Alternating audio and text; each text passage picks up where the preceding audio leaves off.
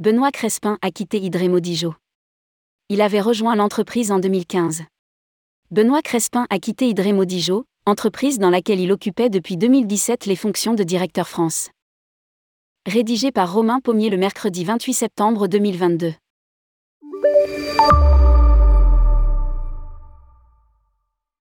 Selon nos informations, Benoît Crespin, directeur France d'Hydré-Modijo, a quitté l'entreprise. Benoît Crespin avait rejoint Hydré-Modijo en 2015. Il a été promu directeur France en 2017. Diplômé de l'IRCOM et du CELSA, il avait auparavant occupé pendant six ans différentes fonctions de direction dans l'industrie du e-commerce, chez Nexway. Benoît Crespin préside la commission digitale et innovation des entreprises du voyage et siège également au sein du board du CETO.